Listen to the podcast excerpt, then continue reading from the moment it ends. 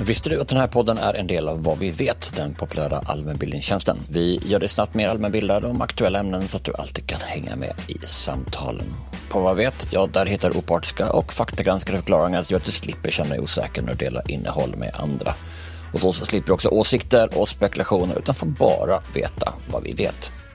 Vi förklarar de flesta ämnen där. På vadvivet.se finns tusentals begripliga förklaringar som gör att du lättare förstår aktuella frågor. Det är också skoj, för där kan du också testa din allmänbildning inom olika ämnen med våra quiz och sen jämföra ditt resultat med genomsnittet. Så om du vill bli mer allmänbildad snabbt, gör som över en halv miljon svenskar som använder sig av Vad vet varje vecka. Och just nu, ja, då har jag fått möjlighet att ge mina lyssnare ett specialerbjudande som innebär att du bara betalar 9 kronor i månaden de första två månaderna. Och då, då får du en vasprenumeration med obegränsad tillgång till allt. Och så kan du dessutom dela den prenumerationen med en vän, vilket ju blir ännu mer prisvärt. Journalistik av hög kvalitet som vi gör, ja det kostar förstås pengar. Och det är våra nyfikna, generösa prenumeranter som gör det möjligt för oss att producera den här podden. Och jag skulle därför bli så glad om du ville bli en av dem som stöttar oss. Du gör det så här, du går till vadvet.se per eller anger rabattkoden PER, PER. Vid utcheckning så får du prova på för bara 9 kronor i månaden. Det är alltså vadvet.se per eller rabattkod PER. Tack på förhand. Say hello to a new era of mental health care. Cerebral is here to help you achieve your mental wellness goals with professional therapy and medication management support. 100% online. You'll experience the all new Cerebral Way, an innovative approach to mental wellness designed around you. You'll get a personalized treatment plan from a therapist, prescriber, or both in a safe and judgment free space. Your cerebral therapist or prescriber will outline a customized plan with clear milestones along the way so you can get to feeling your best. With Cerebral, you're not alone in your mental health journey. We're here to empower you to live a fulfilling life. So take that first step towards a brighter future and sign up today at cerebral.com slash podcast and use code ACasts to get 15% off your first month. Offer only valid on monthly plans. Other exclusions may apply. Offer ends July 31st, 2024. See site for details. Tired of ads barging into your favorite news podcasts? Good news. Ad-free listening is available on Amazon Music for all the music plus top podcasts included with your Prime membership. Stay up to date on everything newsworthy by downloading the Amazon Music app for free or go to amazon.com slash news ad free. That's amazon.com slash news ad free to catch up on the latest episodes without the ads.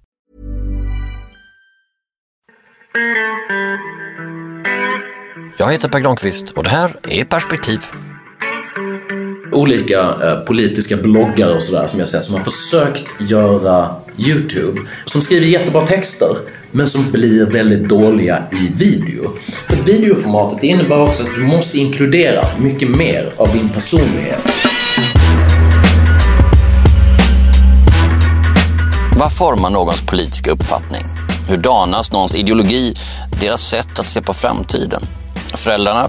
Absolut. Vänner? Mm, säkert. Media? Ja, det beror ju på vilka medier man tar del av. På samma sätt som man tar intryck av olika böcker baserat på vad man läser. Sociala kanaler då? Ja, det formar också. Och ju mer man tar del av, ju mer säker blir man på sin sak. Vår hjärna har ju egna algoritmer som spelar oss ett spratt här. Som du säkert känner till kallas det här fenomenet för bekräftelsejäv och det är ju rätt välkänt för det här laget. Man pratar om det inom psykologin som mekanismen som gör att vi lägger större vikt vid information som stärker oss i våra befintliga uppfattningar och mindre vikt vid sånt som kan tyda på att man har fel. Det är därför som slutsatsen om att Youtube skulle vara en radikaliseringsmaskin är banal. Visst, algoritmerna servar dig mer och mer av samma sorts innehåll som det du redan klickat på, men det är ju fortfarande du som klickar. Och beslutet att klicka, ja det styrs delvis av en önskan som du har om att försäkra dig om att du har rätt. Youtube är intressant. För om Twitter är den nya politiska arenan för korta utspel är Youtube platsen för fördjupning och långa resonemang om politik. Och så lite lek och trams där ideologier är inblandat. And to go even further, like if I were to characterize what this new generation of content creators and filmmakers, what what we all do on YouTube and everywhere else is we do what we can't. You can have a talk show, but you have a webcam and you can. What's up, you beautiful bastards? What? This is my first YouTube video ever. Next thing you know, you're interviewing the president. I heard that you're going to be out of a job soon. Oh, maybe I'll start a YouTube show or That's what I'm like thinking. that. Alla under 25 använder Youtube. Och det där låter som en generalisering, jag vet det, men det är fakta. 100 procent. Detta enligt Internetstiftelsens undersökning Svenskarna och internet. Bland 12 till 15-åringar då? Ja, där ligger det dagliga användandet av Youtube på 79 procent. Mellan 16 och 25 så är det dagliga användandet 64 procent. De spenderar mycket tid på eh, Youtube, de här personerna. De här unga i den ålder som just då formar deras uppfattning om världen och vilka de är. När det gäller unga och nyheter ska man påminna sig om att de använder sig av telefoner för att ta reda på vad som hänt. De lyssnar inte på radio, de kollar inte tidningar, det är telefonerna som är grejen. Och enligt en studie om global nyhetskonsumtion som Reuters Institute gjort så är Facebook och Youtube huvudkällorna för nyheter för unga. Och eftersom video är det mest absorberande mediet på båda de här plattformarna så har det också en större möjlighet att forma någons uppfattning. Och det är detta som gör att Youtube kan få så stor påverkan. Youtubers är inte bara kändisar, de är också som kompisar. Smink-youtubers som Therese Lindgren och Felicia Aleklev. Humor-youtubers som Filip Dickman och Helen Bergström. Och spel-youtubers som Pewdiepie eller Chris Whippet. De kanske inte är politiska, men medan de sminkar, skämtar och spelar så delar de också med sig av sin uppfattning om världen, precis som kompisar gör, lite en passant. Men det finns förstås riktigt politiska youtubers som är tydligt vänster eller tydligt höger.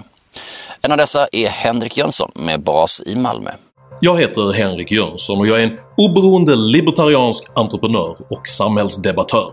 Man kan tycka vad man vill om Jönssons åsikter, men han förstår mekanismen på Youtube och vad som driver dem som vill diskutera samhällsutveckling där, eftersom han ju också är en av dem. Och därför vill jag träffa honom för att diskutera hur Youtube blev den nya politiska arenan för folk under 25. Glöm inte heller att prenumerera och klicka i klockikonen så du får en notis när jag publicerar mina nya filmer. Och med risk för att låta som de flesta politiska youtubers så ber jag dig prenumerera. Leta upp poddens huvudsida i din poddspelare och klicka prenumerera eller följ. Däremot så kommer jag inte göra som de brukar göra och be dig stötta mig via Patreon eller Swish eller Paypal. Gillar du mina filmer så hjälper du mig att fortsätta göra dem på det digitala, decentraliserade sättet genom att frivilligt stötta mig genom något av betalningssätten här ute till vänster. Precis på samma sätt som den brittiska vänstertidningen The Guardian gör nu för tiden. Så vad som händer på Youtube påverkar alltså både politik och politisk journalistik i stort. Hur som helst, här är Henrik Jönsson.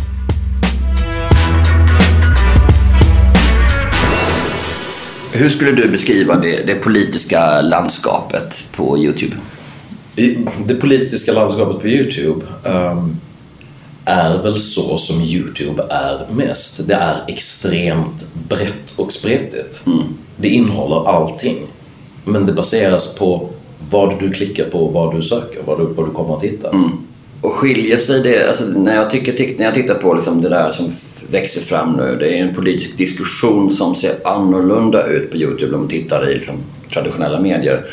Men om man tar i, här i Almedalen där vi spelar in nu idag så är det ju Almedalen är ju också det original Youtube. Här hörs ju alla röster men de hörs inte lika mycket. Så. Men finns det någonting i tonläget också som kanske skiljer sig på Youtube? Ja men säg så här, alltså, jag tror att det är väldigt viktigt när man tänker på de här stora digitala plattformarna att de omfattar allting. Alltså där finns gaphalsar och där finns forskare som är väldigt lågmält resonerande. Hela den paletten existerar. Så jag, jag tror att uh, man måste undvika att försöka fästa blanket statements om någonting som är så stort som en, en, en enorm digital contentplattform som, som Youtube. För att jag menar, det, man kan lätt säga så att ja, men samtalet på Youtube präglas av X, så här, säg uh, clickbaiting eller effektsökeri, loudmouths och, och med, med, med fog så att ja, men det, det finns en legitimitet i den analysen. Men samtidigt så finns det tre timmar långa forskarlectures inspelade. Jättemycket. Så att, jag menar, hur svarar man på frågan? Det, det, det finns ju allting där. Så det är lite som fråga, hur är det politiska samtalet i tidningar? Ja, lite, lite så. Lite så brett. Ja, man, alltså för det jag tänker, när, när jag upplever av det, liksom, jag är väldigt fascinerad av det här. Det jag upplever är att liksom, på många sätt när man pratar om vad politik i, i andra sammanhang så är ju den politiken är liksom färdig. Det finns fasta ramar, det finns fasta normer för hur ett parti uttrycker sig. Mm. Medan på Youtube så är det mycket mer flytande. Här finns liksom inga diskussioner om vad som kan eller inte kan ingå i en politisk diskussion upplever jag. Och det kan ju vara befriande. För, ja. för politik och är att vilja saker och allt hänger ihop. Mm. Och det passar ju också en publik som själva håller på att definiera sig själva. Mm.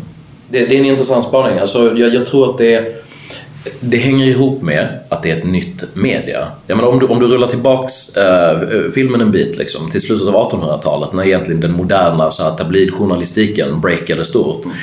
Då ansågs journalistik äh, vara ganska slaskigt. Alltså hade ungefär samma kulturell status som Flashback.com har idag. Mm, lite hållet i alla fall. Ja, det finns en sån här berömd satirteckning liksom med, från, från, eh, från New York så här, där, där det springer runt så här, du vet, såna små killar som säljer “Read all about it” tidningar liksom. Och sen så står det skrivet på den och det här är 1893. “Fake news, cheap sensation”. För tidningarna var nya då då, då, då, fanns det inte ett ramverk eller en färdig modell för så här uttrycker vi oss i tidningar. För man och, behöver klickbeta då också bara för att man skulle köpa tidningen som ja. ju mycket bygger på liksom nya varuhuskulturen, konsumtionskultur, man ska mm. kränga vad det nu är som har massproducerats. Liksom. Men exakt. Och, och, det vi ser nu med de digitala medierna, det är, så det är ju nytt. Så det finns inte färdiga processer för hur vi beter oss och på grund av det så håller på, det är som ett stort kollektivt experiment där alla håller på att utforska vad kan vi göra med det här? Vad är det här för någonting? Och då blir det ju sprättigt, klart. Men, men det, det tror jag det är hälsosamt. För jag tänker också att det, alltså, om vi tar tidningsanalogin så då förr i tiden, det var ju inte unga som sprang och köpte det. Det var ju inte 12-åringar som köpte tidningarna. De sålde, de skrek ju read all about it. Men de mm. köpte inte och läste inte sina tidningar så att säga. Och det, idag kan vi titta, om man tittar på ungas medelskonsumtion i Sverige så är det 85% av alla svenskar först och främst som tittar på video på nätet. 32% dagligen, en tredjedel alltså.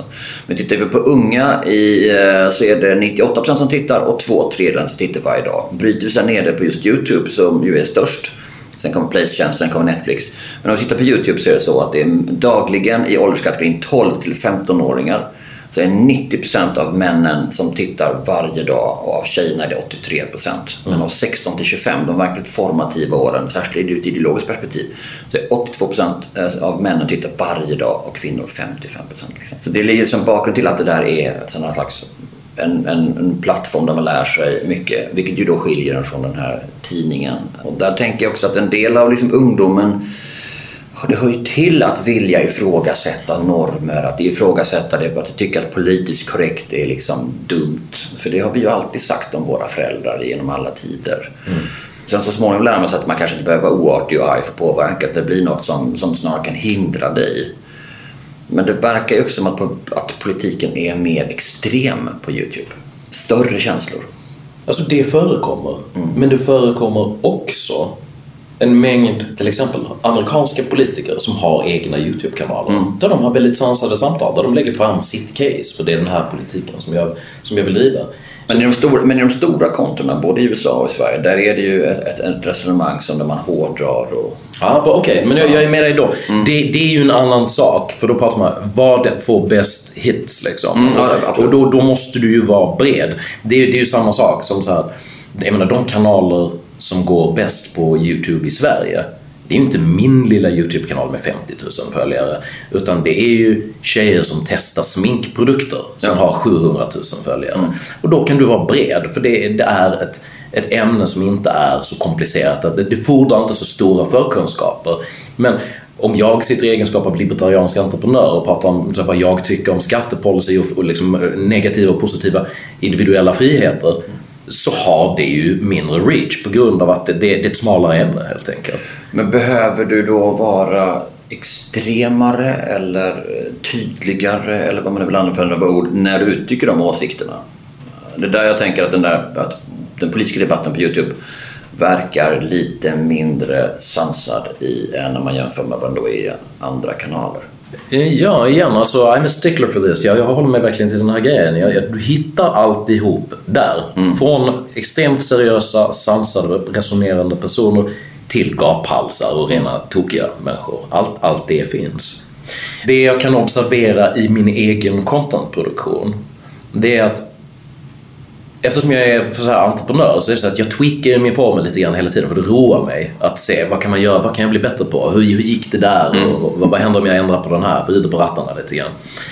Eh, och det är att eh, jag har ju börjat foka mina filmer gradvis eh, på ett lite annat sätt. Som den nya grejen, om du kollar på mina sista filmer nu så har jag ehm, under ett par månaders tid så har jag gjort en, en kort sammanfattning i början av videon av vad hela videon handlar om. Så jag presenterar, jag heter Henrik Jönsson och idag pratar jag om det här, det här och det här och det är viktigt. Klassisk Detta- så optimering. Ja, man precis. hänger med- med 30 sekunder och sen ska jag se skiten. Nej, jag, de, eller, ja, det här var intressant. Hänger Ja, man hela. men, men exakt. Men nu har jag gjort så att jag har gjort en, en one-up på den. Så jag har kvar den ingressen. Men jag har också bara ett statement. Som jag, videon som jag publicerade nu uh, här förleden som handlar då om eh, Liberalernas nya partiledare Nyamko. Då öppnar jag med att säga självmord eller livboj. Och sen kommer ingressen. För det, då blir det mer slagkraftigt. Så att där Eh, förstår jag vad du menar och säger att det är lite mer högljutt. För det, det är ju min chip sensation. Det, det är ju min call to action så att säga. Jag försöker lägga någonting och självmord är ett starkt ord att gå ut med. Liksom. Och då talar jag liksom om partiets inre liv, liksom, metaforiskt förstås. Eh, så där har du en poäng. Det, det är klart. Alla som producerar content vill att ska ta del av det. Och man måste försöka vara tydlig i, i, i det här havet av content på att, att syna och hinna, hinna fånga upp de människorna. Och det gäller ju allt från valet av hur din thumbnail ser ut till... Ehm, så en del av den, eh, vad som från ett nytt betraktarsöga kan verka som en lite mer liksom, eh, att man drar på vinklarna, att man blir lite mer extrem, kan vara ett resultat av att de skapare, politiska kommentatorer som finns på Youtube med egna kanaler, som du själv, helt enkelt är mer datadrivna. I någon mån så tror jag det är så. Nu, nu lägger ju Youtube till ny feature snart som blir jätteintressant där de introducerar kapaciteten då till att göra AB-testning på thumbnails. Vilket innebär att du kan köra två stycken olika thumbnails och se vem, vem som får bättre klick. Liksom. Eh, och det blir ju intressant för att då... Kolla, det, det finns ju en intressant forskning runt det där. Känner du till begreppet eh, action mouth? Förklara. All right. det, det här är roligt. Det, är så för det, det finns folk som jobbar med så här, eh, AI-algoritmer som bara tittar på hur man utformar ikonen till olika spel som du kan köpa till din iPhone i App Store. Och om du kollar på ikonerna till eh, flera av de bästsäljande spelen som heter typ Clash of Clans och liknande så har de alltid en figur med vad som nu kallas action mouth för att den får fler klick. Och det är att då ska du ha en öppen mun som visar tänderna i både över och underkäken. Och det kan du se på Youtube. Kollar du på stora kanaler som eh, David Dobrik till exempel, Casey Neistat, de här stora amerikanerna. Action mouth. Oftast öppen mun med tänder i, i båda. Så att det ser ut som att du skriker något. Ja, det ser ut som att det är intensiva känslor. Alltså ofta är det så folk som skrattar eller någon som ser ut som att de blivit rädd eller så här. Så, så att jag menar, om vi nu pratar om det där med att det ska vara så att man skruvar upp tonläget liksom, så är det, det är en kombination av att försöka förstå algoritmerna men också förstå perceptionspsykologin i de som ser liksom en miljon bilder. Just den, din video ska jag klicka på. Och, och, och då behöver du ha någon slags ganska starkt destillat. Liksom. Så det är bara en intressant spaning egentligen. Ja, för det finns någonting också i, om vi tittar liksom under videon i, i kommentarsfälten så är det liksom olika teser att bla bla bla, troll och så vidare. Men det finns också någonting där min känsla är att det är där som ny, alltså på Youtube formas en ny politik. Men också att i kommentarsfälten, min känsla är att folk verkligen skriver vad de tycker i kommentarsfälten. Ja, jag håller helt med om det. Så ska man ha örat mot marken eller vad vi nu använder för liknelse så är det liksom kommentarsfälten eh, man ska titta. Men det är klart, det är en viss typ av personer som kanske kommenterar och så, men det säger ändå någonting. Jag tänker också, om vi pratar, du pratar om smink, men det finns ju en annan typ av liksom, politisk Youtube som är den här, alltså en underhållningsvärld runt en, om du eh, och några med dig är en del av det politiska Youtube i Sverige så finns de runt omkring som är typ gamers. Gamers som spelar och de håller på och liksom alla som har en, en eh, son mellan 12 och 16 kan ju vittna om hur mycket tid de lägger på att titta på folk som spelar. Men medan de spelar så snackar de om världen och allting och allting möjligt och här finns ju många exempel på att det faktiskt är politik de pratar om på något sätt hur världen borde funka. De interagerar med någonting i spelet säger ja vad fan det borde och så vidare. Där har vi ju till exempel eh, Pewdiepie är väl det mest tydliga exemplet här. Han har ju haft massor med kontroversiella frågor och han har sagt n-ordet när han livestreamade. Och... Ja, men det, det är ju spännande med Pewdiepie. Jag älskar ju honom. Jag tycker att han är extremt duktig. Men han har gjort på något sätt vad Depeche Mode gjorde liksom för syntpoppen. Han har vuxit upp i the public eye. För att om du kollar på så här, det han gjorde när han började, det var ganska dåligt liksom, men det var inspirerat. Han, han har ju vuxit upp i, i YouTube. Liksom.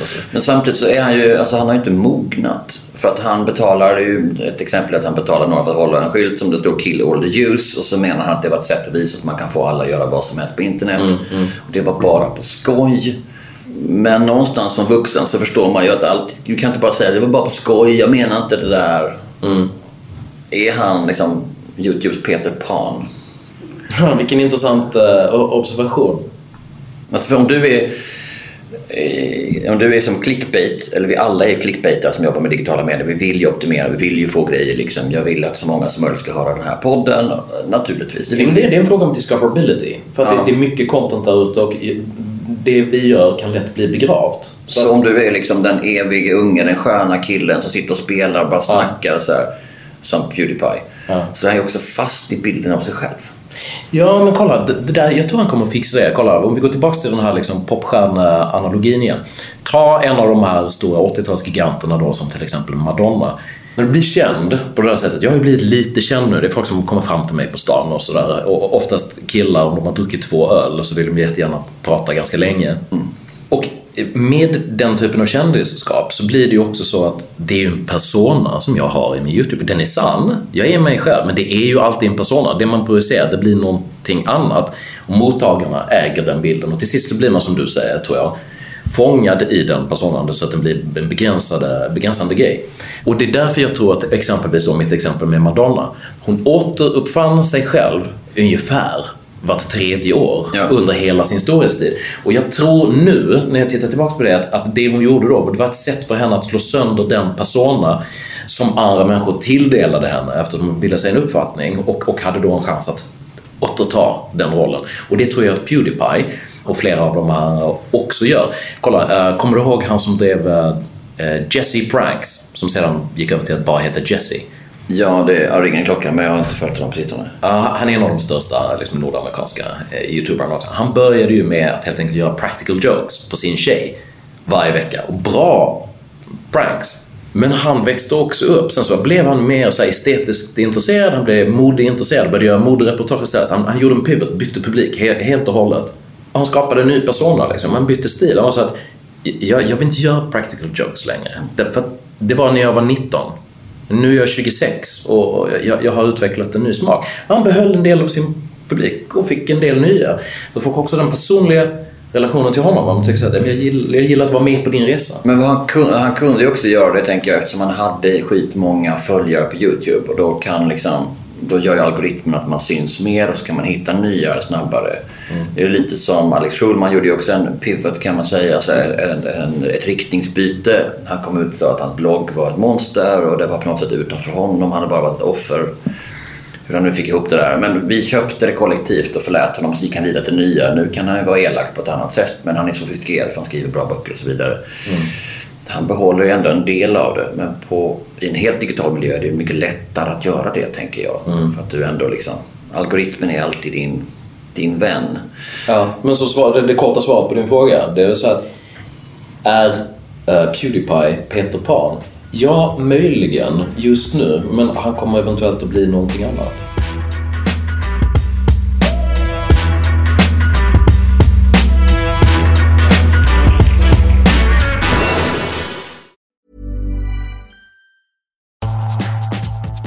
Alla som har företag vet hur mycket näring som krävs för att något ska kunna växa. Och det är samma sak med företag. Kapital är den näring som behövs för att din firma ska kunna växa sig större. Almi ger näring till svenska företag genom att erbjuda finansiering i form av lån, riskkapital och affärsutveckling till små och medelstora företag. Och det är just kombinationen som är det viktiga, både pengar och råd. Och som gör att Almi skiljer sig från bankerna. Så om du behöver näring, hör av dig till Almi. De finns över hela Sverige och har kloka rådgivare nära dig som både förstår din bransch och din region. Gå in på almi.se ta steget för att läsa mer. Almi.se ta steget alltså.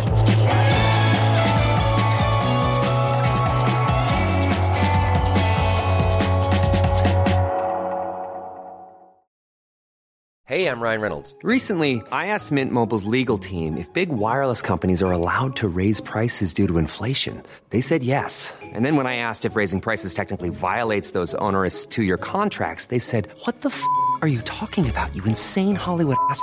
F- So to recap, we're cutting the price of Mint Unlimited from $30 a month to just $15 a month. Give it a try at mintmobile.com slash switch. $45 upfront for three months plus taxes and fees. Promo rate for new customers for limited time. Unlimited more than 40 gigabytes per month. Slows. Full terms at mintmobile.com. Introducing Wondersuite from Bluehost.com. Website creation is hard, but now with Bluehost, you can answer a few simple questions about your business and get a unique WordPress website or store right away. From there, you can customize your design, colors, and content. And Bluehost automatically helps you get found in search engines like Google and Bing. From step-by-step guidance to suggested plugins, Bluehost makes WordPress wonderful for everyone. Go to bluehost.com slash wondersuite. Det finns en, en 10, 15, 20 stora politiska konton Mm. i Sverige. Liksom. Låt oss fokusera på, på dem. Ja. Om man ska titta på de stora kontona i Sverige Ja. och skiljelinjerna där så tycks det mig som att det går en, en liksom, vattendelare ner i synen på politisk korrekthet. Och det kan vi se i USA också, något liknande. Ja, men det är en stor grej. Och det, det är ju så här, det, det de brukar kalla för liksom informationskriget, eh, eller vad man ska säga. Och i själva sakens natur så hänger det ju ihop med vad, vad, vad jag betraktar som två saker. Dels är det här ett nytt media, vilket gör att du, du får experimentella människor som, som dyker upp och använder det nya mediet. Och dessutom då ges kapacitet att uttrycka saker som etablerade medier inte har velat prata om. Och det här tar jag inte ställning liksom, om jag håller med eller, eller ej. Men det fostrar ju en attityd av att vi är underdogs. Och det är vi som på något sätt, och det, det kan vara en vanföreställning och det kan ligga någonting i det. Men, men, men den attityden finns. Vi är underdogs och, och det, är, de- det är de stora dinosaurierna som, som, som står emot oss på något sätt. Men det får man väl inte säga det här landet längre, kan ju vara argumentation. Liksom. Ja, ja precis. And- Anders Lindberg, eh, Aftonbladets eh, politiska chefredaktör, han eh, uttryckte ju i den här, jag vet inte om du har sett den, det kom en film förra året när vi var här i Almedalen som hette Swedish Elephant som gjordes av eh, två, två killar själva. Och eh, i den så intervjuade de Anders Lindberg och då, då säger han precis det du sa. Så, att, ja, men, så här säger alltid folk som är fascister. Typ. Det får man inte säga i det här jävla landet. Och sen säger de det. Och, och då tar han det som en intäkt för att se så fel. Då, det är ett självbedrägeri de säger att de inte får säga det, men så säger de det. Men det han inte nämner det är vissa saker genererar extremt grava konsekvenser beroende på vem du är om du säger dem. Så att det finns ett inbyggt slags moraliskt straff i det där. Och då är det ju en del folk som går, som kanske förlorar sina plattformar, som går loss på Youtube istället. Där. Alltså de, de, de brännmärker mig och jag får inte lov att skriva i de stora tidningarna längre utan nu, nu kör jag själv min egen blogg eller en Youtube-kanal eller någonting sånt. Och då tar jag igen, stärker det här perspektivet att vi är underdogs eller vi är sanningssägare eller... Ja, det, för det finns ju ett väldigt fokus på att liksom, traditionella media är dåliga. Och, alltså, en del av den kritiken är ju onekligen befogad. Ja. För det är liksom det där att slå sig på bröstet och tala om sig själv som en garant för demokrati är ju helt enkelt inte sant. Som fenomen behövs media, men inte just den tidningen eller just på det här sättet. På samma sätt som att det inte heller är sant att säga att vår demokrati är, är hotad. Det funkar Nej, men folk illa. överdriver på båda hållen. Alltså jag tycker att Dagens Nyheter överdriver i, i um, benägenheten att identifiera allting som 1930-talet. Jag ska dyka upp runt, runt nästa hörn. Och jag, jag, jag är övertygad om att en, en, stor del av människor på Youtube är, är paranoida i för stor utsträckning rörande hur diabolisk vissa av de etablerade medierna är. Men låt oss ta det igen. De har ju ibland kallat Youtube för en, en rutschkana för extremism. Och återigen, det här är någonting som framförallt man talar om på deras ledarsidor. Och även New York Times har skrivit om det här. Du har också pratat om det där man gjorde en story som har fått mycket spridning om en kille som sugs in i ett högerextremt hål som du skriver om. Liksom. Och det finns också sådana liknande i Sverige. Ja. Om den här gärningsmannen på en skola i Trollhättan som sägs ha funnit sin övertygelse på Youtube. Men vi vet inte det riktigt. Det påminner lite om det här liksom, videovåldsdebatten på, på 70 och 80-talet. Men om vi börjar med att liksom reda ut det där. Liksom, alltså om vi tittar på forskningen så har jag inte kunnat hitta några stora studier som visar att liksom, eh, Youtube är den där extremistmaskinen. Eh, utan det är ofta ganska anekdotiska berättelser. Jag klickade på det här och så ledde det till det här och så ledde det till det här. Där man glömmer bort att som, ja men algoritmerna förstärker ju ditt beteende. Det är ju hela grejen. De, gör ju, de ska ju hjälpa oss, precis som de ska hjälpa oss att förstå att den här vägen brukar du ta i Google Maps. Då ska du få liknande igen. Eller på Foursquare, du har liknat den, gillat den här restaurangen, då får du den här restaurangen. Mm. Men däremot kan man ju se det lite grann som ett konspirationsekosystem som Jonathan Albright vid Columbia University uttrycker saken. Liksom. Att du, alltså, har du en konspirationsteori så kan du hitta flera videos och risken är att de blir mer, mer extrema. Ja, onlinekulturen gör ju att all typ av content blir lättare att finna än förr. Jag kan tänka dig hur det var alltså att ha ett snävt specialintresse på 70-talet. Liksom. Då fick du så här, eventuellt om du hade tur hitta någon du kunde skriva ett brev till för att få ett fanzine skickat till dig som någon har fotostatkopierat upp. Det var extremt knappt. Nu så är allting en knapptryckning bort. Liksom. Så att är du liksom Illuminatus eh, konspiratoriker så finns det så mycket info så du kan verkligen gräva ner dig till det. Men det är ändå fel att säga att bara för att all information finns och subkulturer kan, kan verkligen grotta ner sig så är inte en hel plattform som Youtube en rutschkana till extremism. Det, det, det är, jag tycker att DN som sätter den rubriken och New York Times artikeln som den är baserad på gör sig skyldig till en sensationalistisk och alarmistisk överförenkling som faktiskt skapar just den trovärdighetsproblematik som en del av de här rösterna på de digitala plattformarna. Och det är också den typen av liksom datadriven clickbait för att man förstår att en sån rubrik kommer att få klick. Ja, de gör ju sig skyldiga till exakt samma sak. Alltså. Som de anklagar andra för. Men det, och sen tänker jag också det finns men det, finns en del i det här som jag kan liksom förstå och det är också det här med liksom att Youtube tar deras annonspengar och det är ju andra delen av mediernas kritik mot Youtube såklart handlar om att de Mm. själva har blivit av med pengar. Ehm, Du har ju skrivit om det här, pratat om det och jag har pratat om flera andra det här är en kritik mot de traditionella medierna och vad de vill göra och är sura på det. Men det jag tänker att det finns också en annan del av det här och det är att de kanske inte riktigt förstår plattformarna. Att de är här, alltså rent tekniskt, förstår algoritmerna, tänker att det är på någon annans plattform, vi kan inte ta betalt och därför. För en del av, så är det i alla fall i Sverige, för där New York Times har till exempel på många sätt börjat publicera innehåll på andra plattformar gratis. Mm. Både på Youtube och som poddar. Vi har The Daily som är det stora exemplet. Liksom, där man ju förstår att vi behöver vara på plattformen för att visa upp vad vi gör. Så att folk Det går, det går sådär för DN på Youtube, eller hur? Jag tror de har 2000 följare. Och de, är inte, de publicerar hellre i sin egen videospelare på sin egen kanal. Jag, är, jag, liksom där jag landar nog i att traditionella medier behöver lära sig att skapa innehåll som passar plattformen, som har en typ av estetik som funkar där. Det här med att göra snabba klippreferenser på en sekund till någon film. Det kan vara tecknat, det kan vara random grejer, det kan vara memes. Att ha stora ikoner för att det ska synas på en liten skärm och inte göra någon slags broadcast SVT-ambitioner som går ganska sakta och är gjort för stor skärm. Ja, alltså, men där är du nära någonting som jag, som jag tycker är intressant. Alltså, det, det blir extremt dåligt. Ibland så är det så, jag menar jag är 44 själv så det är lite konstigt men här tycker jag att det känns som att, som att jag är en ungdom på något sätt. I min, Ja, men du, är, du, är, du är ungdomarna och jag är farbrorn. Så berätta för ni gör. Vi, vi är jämngamla så att det blir, det blir jättekonstigt där. Men så här. När de här då gubbarna liksom säger så att ah, det ska vara rörligt nu. Rörligt är bra så att då, då måste vi göra rörligt. Mm, det, det, Nej. det är jag som är gubben. Vad säger ni kids då? Jag säger att det kommer bli jättedåligt om du tänker på att mediet i sig, det är bara att aha, nu måste jag göra det här för att trycka ut min skit. Då kommer du inte att tillvarata det här kreativa nya mediets förutsättningar utan bara att lyfta över det content som du egentligen bara vill sitta och skriva i en text och sen läsa upp det på en, en Youtube-kanal utan att jobba med mediets unika förutsättningar. Det blir jättedåligt. Det blir så tråkig content. Alltså jag har sett, jag har en massa olika eh, politiska bloggare och sådär som jag sett som har försökt göra Youtube som skriver jättebra texter men som blir väldigt dåliga i video. För att videoformatet innebär också att du måste inkludera mycket mer av din personlighet för att det är en del frågan är relevant hur din karisma fungerar. Hur du låter din tonalitet, med vilket engagemang du kommunicerar.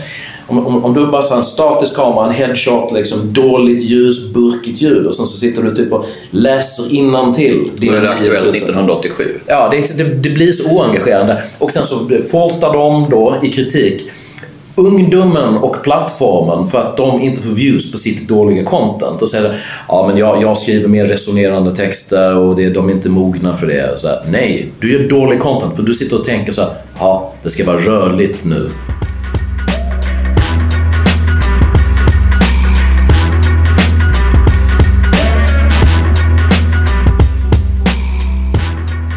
Tänker om man tittar alltså hur det blev så här idag. Alltså hur fick unga sin skolning förr i tiden? För det är just det här liksom eh, uh, Youtubes påverkan, hur de får att forma den politiska uppfattningen hos unga som är det vi talar om här. Och tänker förr var det väl föräldrar, det var vänner, det var pyttelite skola för att ta reda på hur många sitter i riksdagen. Men sen var det liksom också medier i någon slags mån. Men jag menar föräldrar och vänner är de ju formativa om dina föräldrar är vänsterpartister så kan det mycket väl bli moderat för då blir det ju en, en, en, en pendelrörelse etc. Men det, ja. de är ju formativa. Och sen har vi också den här diskussionen om att vi eh, fångar inte upp folk. Hur fångar man upp folk förr? Liksom?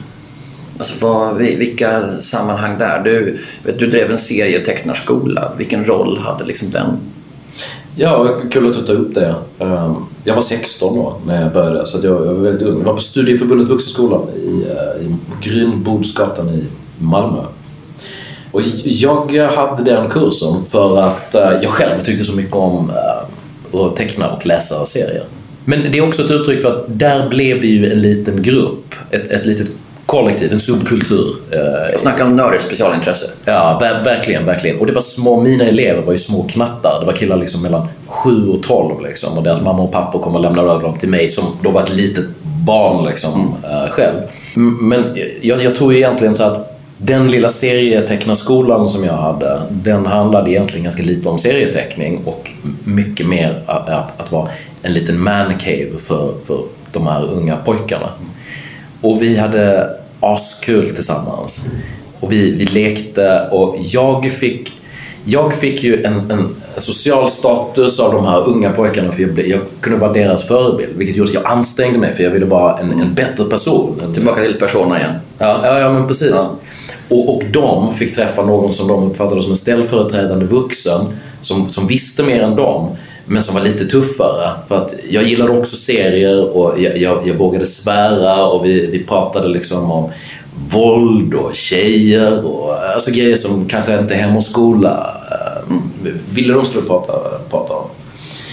Så det är ju ett exempel på liksom den analoga tidens motsvarighet till det som huvudsakligen är nätcommunities mm. i, i, idag. Om du, bod, om du växte upp som jag på Möllevången i Malmö på 80-talet, då läste du ju tidningen Arbetet. Och växte du upp på Östermalm så läste du antagligen Svenska Dagbladet. Aldrig mötas ditt hu. Eh, det var liksom de icke valda analoga kollektivens betvingande omständighet. Och där är det ju mycket bättre nu. Jag uppfattar ju att serietecknarskolan, de pojkarna möter jag i kommentarsfältet på min YouTube-kanal nu mm. i någon utsträckning och de är med och lyssnar och tonen kan vara tuff, men den är lyssnande också alltså. Det, det, det är smart, det är gott gry. Också, det finns också en illusion här om att förr nådde man, var man begränsad till vissa medier, vissa sammanhang och nu kan man nå allting. Ja. Men vi har ju också en tendens att självsegregera. Allt ifrån hur vi självsegregerar styrelserum där att hitta Per och Anders är de vanligaste namnen till var vi väljer att bo någonstans till vi, liksom, det finns någon idé i det här, är liksom det, det kanske en del av en libertariansk idéhistoria som är att alla ska få välja vad de vill. Mm. Som om alla då skulle välja helt fritt. Fast mm. man, ju ändå, man väljer fritt men man väljer ändå inom en, en begränsad del av menyn så att säga. Ja, det där är ju jättekomplicerat. Liksom. För det, jag menar, det, det är ju en liten tangentdiskussion som handlar om egentligen den fria viljan och mm. jag menar, kapaciteten till uh, självdeterminering mm. på något sätt. Och det, kan, det kan vi ju prata till, till dödsdagen. Men det är den som spelar in kanske när vi liksom ska försöka förstå uh, hur det nya politiska landskapet formas och hur vi själva formas som politiska individer eller formar vårt politiska medvetande. Att vi tror att vi verkligen kommer ut som 18-åringar. Nu har jag rösträtt. Då tänker jag mig hela spektrat så går jag igenom det som det handlar om att mm. Råd och Rön utveckla, som ska utvärdera gräsklippare eller någonting. men okej, okay. två bitar på, på den här grejen. Och den första är positiv och den andra bara ett slags prövande konstaterande. Utbudet är bättre nu än vad det var när vi växte upp. Så att allting tyder på att oavsett vad folk tycker om filterbubblor etc tyder allting på att folk tar del av en mer diversifierad pluralistisk mediapalett idag. De möter fler grejer. Det är en bra sak i sig, tycker jag. Nummer två, det är då hur man, vad man sovrar, vad man väljer, hur man relaterar till det här ökade utbudet. Moralpsykologen eh, Jonathan Haidt, han skrev en bok 2012 som heter eh, The Righteous Mind. Och I den så uppställer han, och det här har de gjort då, kognitiva studier på, han uppställer en metafor där han säger så att ditt beslutsfattande maskineri är huvudsakligen instinktivt och besluten fattas på en icke-kognitiv nivå. Och han använder en bild som är som en elefant som strövar fram genom en terräng. Men uppe på elefantens rygg så sitter det en liten, liten gubbe. Gubben styr inte elefanten. Han sitter på elefanten. Men gubben kan hjälpa elefanten för att han kan se framåt längre och vara klokare och, och försöka påverka lite grann vad elefanten gör. Men det han huvudsakligen gör, det är att han rationaliserar varför elefanten har gjort olika saker. Att den går åt ett håll. Gubben säger anledningen till att vi går hit är på grund av att jag är en sån här och sån här um, mm, Det är illusionen om den rationella ekonomiska mannen som spökar här på något sätt. Liksom. Att vi alla gör allting Ja, någonting åt det hållet. Men jag menar, jag menar de här kliniska undersökningarna som de har gjort då på det här, det visar att om de flashar bilder i väldigt, väldigt högt tempo så att folk måste välja mellan två stycken ställningstaganden. Så är det så här, lyssna på det här, det här är jätteintressant. De visar bilder så fort så att man inte hinner se ansikten ordentligt på en person som precis har vunnit ett politiskt val och en opponent som precis har förlorat. Människor som de inte vet vilka de är. Så väljer de alltid att svara att den som vann, jag tyckte mer om den högra bilden. Det är extremt intressant. Men, men det är det här Heights modell då, en, en stor del av vår sovringsprocess i det här ökade utbudet av information är intuitiv. Och att intuitionerna, de framväxer i gemenskap med andra människor. Det jag uppfattar dig så att säga, en lärdom här, är att, liksom att möta alltså kopplingen mellan den här lokalen där ni tecknade serier och den kanalen du har nu när vi gör dig då till en slags representant för det här eh, det politiska Youtube. Det är någonstans att börja ta folks oro på allvar eller möta dem där de är. Att börja där och sen ta dem någon annanstans. Att det inte säga det är så här istället. Utan du måste bara, okej okay, jag fattar att du tänker så här för du random reason.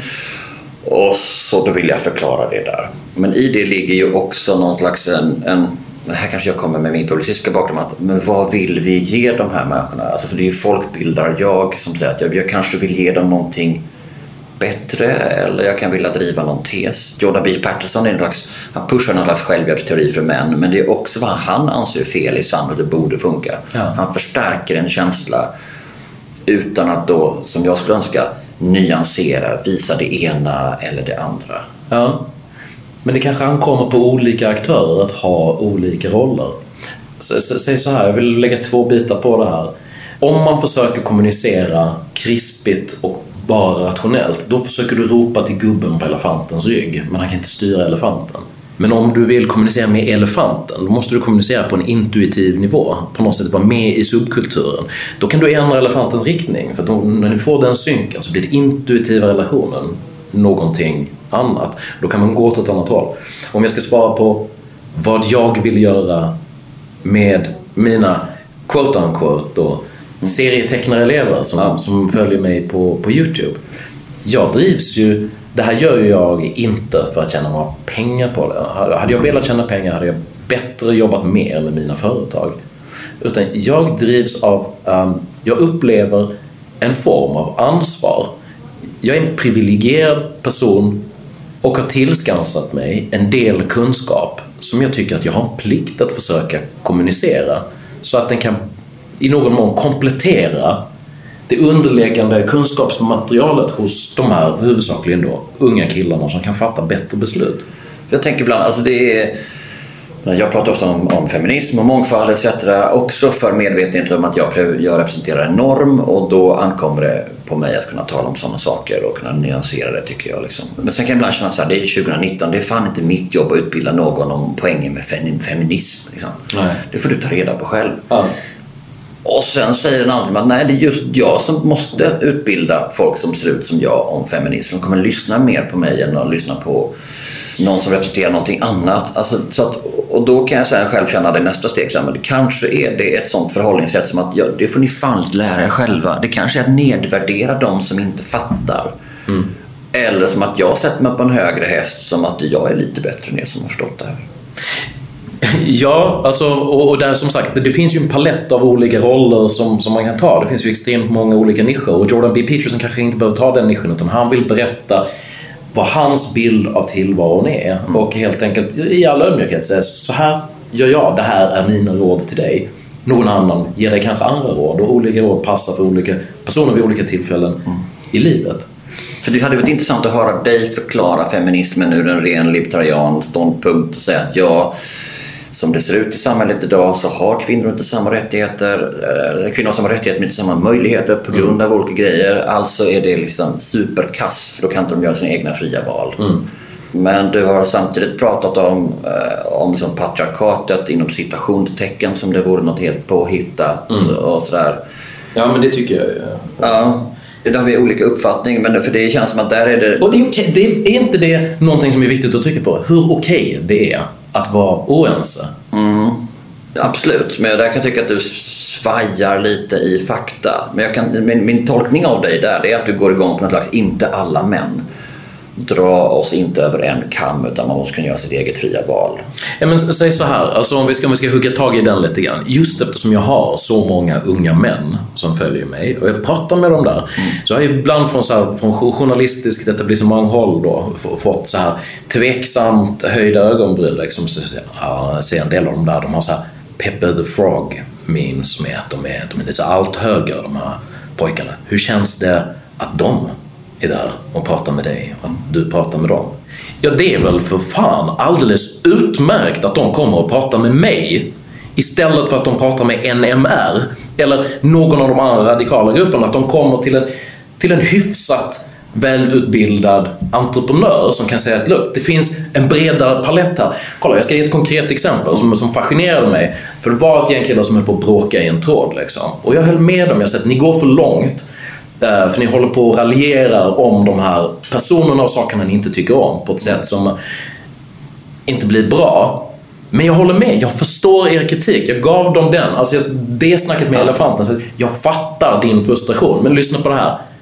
Folk kommer att ta din kritik bättre till sig om du inte använder så tunga okvädesord när du pratar om Annie Lööf.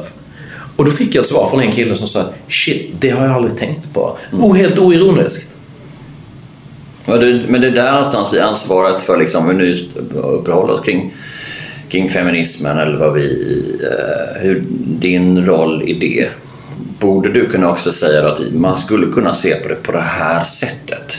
När man pratar om Gillettes uppmärksammade kampanj så skulle man också kunna säga ja, det finns faktiskt en poäng här i att man kan se samhället på det här sättet.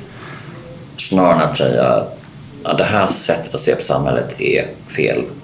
Och du har gjort din video själv så jag ska inte liksom, men jag, du förstår, alltså det, Ja, men, men kolla, det här är en fråga, från mitt perspektiv så det där är en fråga om så här, rollfördelning. För att det där är ett tänk som kommer så mycket från public service. Alltså Mm. någon slags önskan om objektivitet. Att jag neutralt ska kunna skildra tillvaron på ett begripligt sätt. Nej, det är inte det jag är ute efter. Jag är bara ute efter att du ska kunna liksom säga till de här killarna, du det finns en annan grej här. Ja. Igår förklarade jag på det här sättet. Idag förklarar jag samma sak med samma typ av liksom libertarianska idéer men på andra hållet. Ja, men du, alltså, i någon mån försöker jag ju göra det. Alltså, när jag tar mi- mina problemställningar så försöker jag visa att det, här är inte svart eller vitt, utan det finns en komplexitet här. Men samtidigt så har jag en varudeklaration i början av mina filmer som säger att jag är en oberoende eh, libertariansk entreprenör. Och allting jag säger kommer ur det perspektivet. Om, om, det, är så här, om det finns ett perspektiv liksom, som handlar om att ja, jag företräder ju liksom, ett lågskattesamhälle till exempel. Och då problematiserar jag konsekvenserna av eh, Eh, statliga ingrepp i hur ekonomin och samhällsekonomin fungerar och presentera det negativt. Jag tänker ju inte i onödan liksom, gå socialisternas ärenden och, och liksom betona så att ja, men här har vi ett case liksom, där det, det, det funkade hyfsat med en skatt, liksom, en, en skattehöjning. Liksom, för att, Men på samma sätt som att du är polisar i, i kommentarstrådarna borde du inte då kunna säga att man, alltså, man skulle kunna se det på det där sättet. Man skulle kunna säga att alltså, välja det bästa ur, ur den ideologiska motståndarsidans argument. Så, ja, men jag kan verkligen fatta det. Men här tycker jag annorlunda.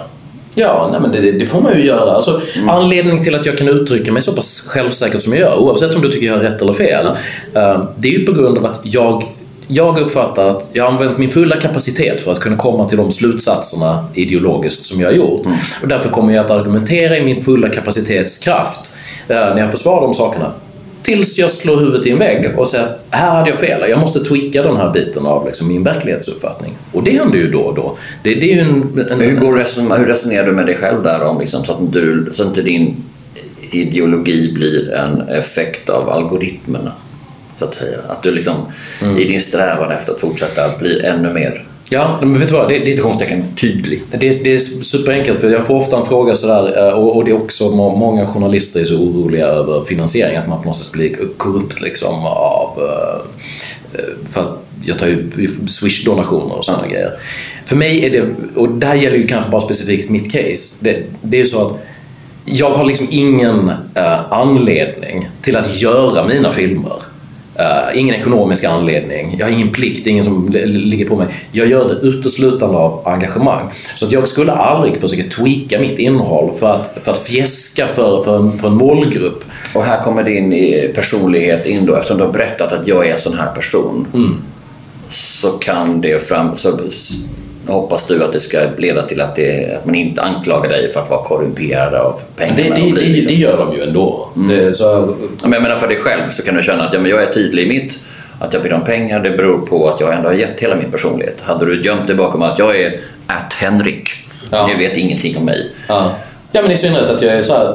Look, jag har ju varit tvungen att anställa ett par stycken eh, roller i ett av mina bolag för att ta över. Jag lägger ju in tre arbetsdagar i veckan nu ungefär till, till min videoproduktion, så det är mer än halvtid.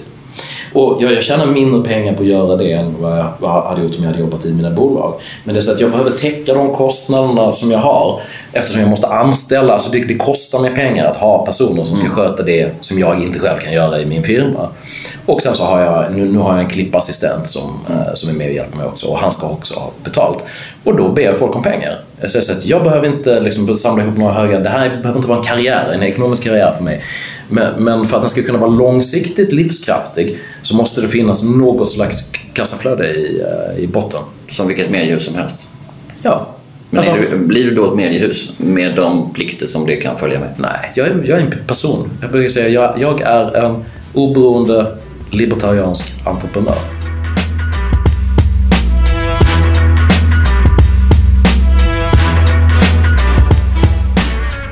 Om du skulle rekommendera tre böcker som hjälper lyssnarna att förstå mer av hur det funkar på Youtube och det politiska landskapet, kanske generellt online, vad skulle du rekommendera?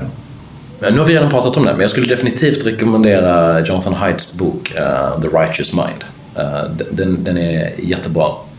Sedan uh, just vad det gäller hur saker och ting funkar digitalt online. Det, det finns ju, det är ju rätt spretigt, spretigt material, men på ett sätt så är det så kontraintuitivt att ja, nu ska vi förstå hur de digitala plattformarna funkar. Vad vill du ha för bok? Eh, Gå till Youtube. Där finns ja, det du söker. Det är där ni kids hänger. Ja. är det några videos där du känner att du vill rekommendera uh, man förstår det här mer? Ja, eh, det, det finns några stycken, så här, en, en liten varning också. För det finns en, en, en stor skara av YouTube-konton som bara handlar om hur man ska försöka tweaka sitt konto för att maximera sina views. Och det är så här, jag, jag hatar de kontona, det är så extremt tråkigt. Dessutom är det väldigt töntigt för det är oftast konton som själva har så här 1500 följare. Eh, Och de vill vara, jag vill vara en kanal som ska lära andra kanaler hur man ska få mer klick. Det är liksom som någon slags onanistisk korruption. Liksom. Det, det, det, är förfärligt. Men ehm, det, det jag tycker är det bästa, det är att, att undvik dem helt och hållet och gå på de stora, riktiga content producerna. Jag menar, titta på exempelvis hur Joe Rogan gör. Kolla på hans program. Det är skitbra. Han, han har lärt sig det där och han äger det. Kolla på Casey Neistat som är en vloggare. Liksom. Full, han lämnar ut sin personlighet och, och, och i, i sina videos som har extremt högt produktionsvärde. Kolla på de, de ungarnas eh, liksom prank, nya prankkonton, David Dobrik till exempel. Kolla på det. Det tror jag är där man ser vad, vad, vad, som, vad som händer, hur, hur det funkar. Istället för att liksom köp den här boken. Liksom. Och, men då för att låta alldeles för tråkigt oberoende här, men liksom, om vi tittar på liksom vänsterkanten, har du några där som du känner de där gör bra grejer? Eller är det så? För det är ganska mycket höger där man verkligen har lärt sig bemästra det här. Kanske ja. som en reaktion mot liksom hela Gamergate där ju det var ett antal mm. gamerkillar som beslutade sig för att feminism var dåligt och började roasta uh, de, de, de idéerna. Mm. Eller har du, några, har du några vänsterkonton där som känner de här gör också bra grejer? Ja, alltså det finns. Men det man ska ha i minnet här det är att det är intressant varför. Men, men var vänstern är så värdelös på sociala medier. Det, det, såg lite annorlunda ut i Sverige i början av 00-talet. Då, då, då fanns det mer vänster. Sen så föll allt det där ihop som en soufflé. De bara klarade inte av det. Och i någon mån har jag en så här liten teori. Jag kan spekulera runt att det är så att högern är mer eh, benägen att gilla civilsamhället. Så att hela idén med att ja, men jag swishar dig, du får lite av mina stålar. För det tycker jag, det är min, så visar jag dig att jag tycker om dig. Och, och så uppstår det mer civilsamhällesdriven högerdebatt än vänstern. För att vänstern vill ju ha kollektiva lösningar. Jag ska inte behöva betala för att det ska finnas vänstermaterial. Det, det ska ju alla finansiera tillsammans. Liksom. Det är någon, liksom man, man avhänder sig det individuella uh, ansvaret och, och, och, det kanske är därför, jag vet inte, men det kanske är därför det finns färre bra vänsterkonton. Uh, jag tycker inte att det finns några bra svenska uh, vänster uh, Youtube-konton. Jag hade rekommenderat en sökning på uh, Francesca Fiorentini på uh, Youtube. Hon är uh, vänsterliberal in the American sense of the word. Hon gillar socialism, men hon är också stand-up comedy-tjej. Så hon är väldigt rolig. Jag håller, inte med, jag håller nästan inte med henne om någonting. Men jag respekterar henne. Hon gör snygga videos. Hon låg på AJ tidigare liksom, men hon gör grejer själv. Jag vet inte om du, om du har sett henne kanske? Jag har kollat några av henne. Jag skulle också lägga till i den där listan ContraPoints som ja. är en jätteintressant uh, youtuber som en kvinna som vänder sig till den här alt-right unga män och ja. hon klär upp sig i helt olika kreationer, eh, agerar olika roller och liksom det. det. är helt fascinerande. Man kan inte förstå alls hur hon har kommit på det men det är liksom otroligt bra. Men det är hon som är typ transgender? Ja, hon var, också med och liksom byter kön i Youtube. Liksom. Ja. Vi var med på den resan och delade den med de här unga, det är cool. männen. Så hon har hittat ett sätt. Jag tycker hon är en av de intressantaste Youtubers som vänder sig till den här målgruppen, tar dem på ja. väldigt stort allvar. Och sen så försöker visa att det, en, att det också finns andra perspektiv. Ja. Men utan att hamna det här att du är dum eller du är rasist eller något sånt där. Ja, och så finns det ju de också. Uh, The Young Turks. Om du har tittat på deras uh, kanal. De, jag, jag, tycker att de är förfärliga för att de, de missrepresenterar socialism. De, de tillhör den kadret av amerikaner som, som tar Sverige som en intäkt för att socialism i USA är en utmärkt idé. Mm. Vilket är helt, helt perverst. Men det var ju också de som var plantskola för Dave Rubin. Liksom. Han blir osams med Senk, den, den, den stora biffiga killen där som är socialist. Och liksom. Så, så gick de skilda vägar. Så. Det, det är också ett, ett intressant exempel på liksom spänsten i hur saker växer åt olika håll. Mm. Här kan man knyta ihop säcken med den här New York Times-artikeln som eh, Peter Wolodarski då gjorde en rewrite på för, för svensk marknad. Där, där tar de ju just upp det, att i, i slutet, han som blir radikaliserad och faller ner i Alice Underlandets kaninhål då och blir alt-right. Så slutar det med att det går typ över och han börjar titta på vänstergrejer och sen blir han vänster och säger att ja, nu, har jag, nu har jag ändrat mig. Så på något sätt så tycker jag delvis så fallerar den där texten sitt eget syfte genom att säga att oh, man, oh, man fastnar i en filterbubbla och sen, så, sen, sen blev man vänster. Man fastnar i en filterbubbla men man kan faktiskt ta sig ur den om man själv bestämmer sig för att, att ändra den inifrån. Ja, ungefär så. Tack snälla för att du kom hit. Jättekul, kul att vara här. Det där var alltså debattören Henrik Jönsson. Och en av de saker som jag har tagit med mig från det här samtalet, ja, det är den där idén om att den nya gränsen i politiska landskapet inte går mellan vänster och höger, utan i synen på vad som är PK. Vad man egentligen får säga i det här landet och så vidare. Men det är intressant, en tanke att ta med mig när jag tittar på den politiska debatten efter det här. Oavsett politisk uppfattning är det spännande att försöka förstå politiska YouTubers då de säger saker idag som nog kommer att forma hur vi diskuterar de här sakerna framöver. De YouTubers som Henrik tipsade om finns därför angivna i avsnittsbeskrivningen till den här podden. Och nu när du kommer så här långt så är det uppenbart att du tyckte det här var ett ganska bra avsnitt och intressant och jag vill därför be dig att tipsa en kompis som du tror skulle gilla att höra mig och Henrik prata om det här. Du får förstås också gärna betygsätta podden. Det gör att ännu fler upptäcker den. Tankar, idéer på dagens avsnitt eller andra grejer jag borde bli nyfiken på, mejla mig på perspektiv pergranqvist.se. Det är perspektiv pergranqvist.se. Och därmed är det framme vid slutet. Producent för Perspektiv är Gabriel Lahti. Jag heter Per Granqvist och podden görs av VV Media för vad vi vet.se. Tack för att du har lyssnat. Vi hörs.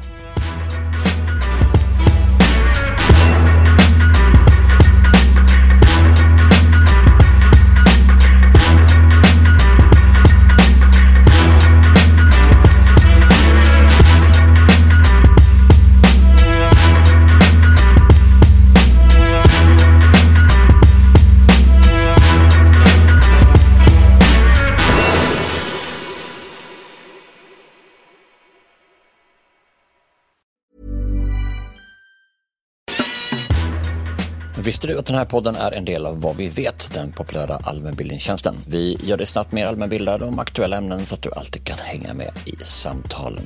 På Vad vet, ja där hittar du opartiska och faktagranskade förklaringar så att du slipper känna dig osäker när du delar innehåll med andra. Och så slipper du också åsikter och spekulationer utan får bara veta vad vi vet. Vi förklarar de flesta ämnen där. På vadvivet.se finns tusentals begripliga förklaringar som gör att du lättare förstår aktuella frågor. Det är också skoj, för där kan du också testa din allmänbildning inom olika ämnen med våra quiz och sen jämföra ditt resultat med genomsnittet. Så om du vill bli mer allmänbildad snabbt, gör som över en halv miljon svenskar som använder sig av Vad vet varje vecka.